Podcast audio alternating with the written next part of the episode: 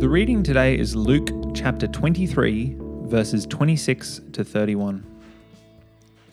As the soldiers led him away, they seized Simon from Cyrene, who was on his way in from the country, and put the cross on him and made him carry it behind Jesus. A large number of people followed him, including women who mourned and wailed for him. Jesus turned and said to them, "Daughters of Jerusalem, do not weep for me. Weep for yourselves and for your children. For the time will come when you will say, 'Blessed are the childless women, the wombs that never bore and the breasts that never nursed.' Then they will say to the mountains, 'Fall on us,' and to the hills, 'Cover us.'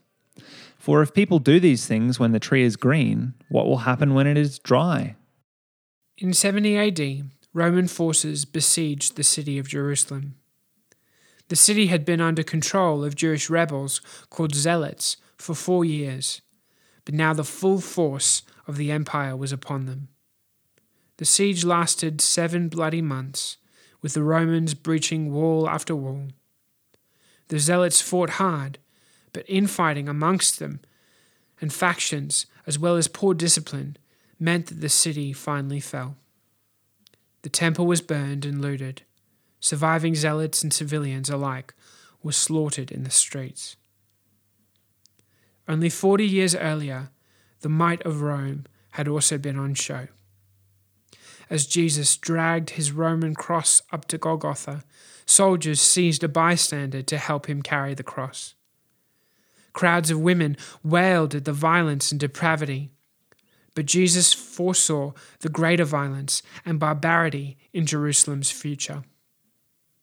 This is why he says, "Daughters of Jerusalem, do not weep for me. Weep for yourselves and for your children.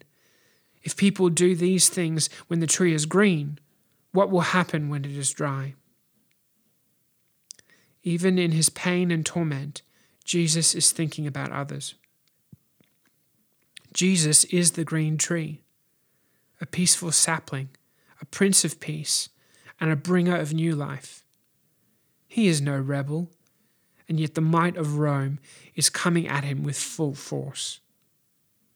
When the people of Jerusalem truly dry up and a fully formed rebellion begins, the Romans will sack the temple.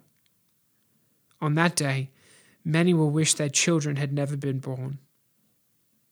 Yet on this sad day, as Jesus carries his cross, he's defeating a much bigger power than Rome. Judgment and destruction lies ahead, but so does the new dawn of Easter Day. God of justice and grace, thank you that Jesus walked up Golgotha for us. Thank you that he was thinking of us as he bore the judgment that we deserve. Help us to thank you each day for our forgiveness and look to you for a future and a hope. Amen.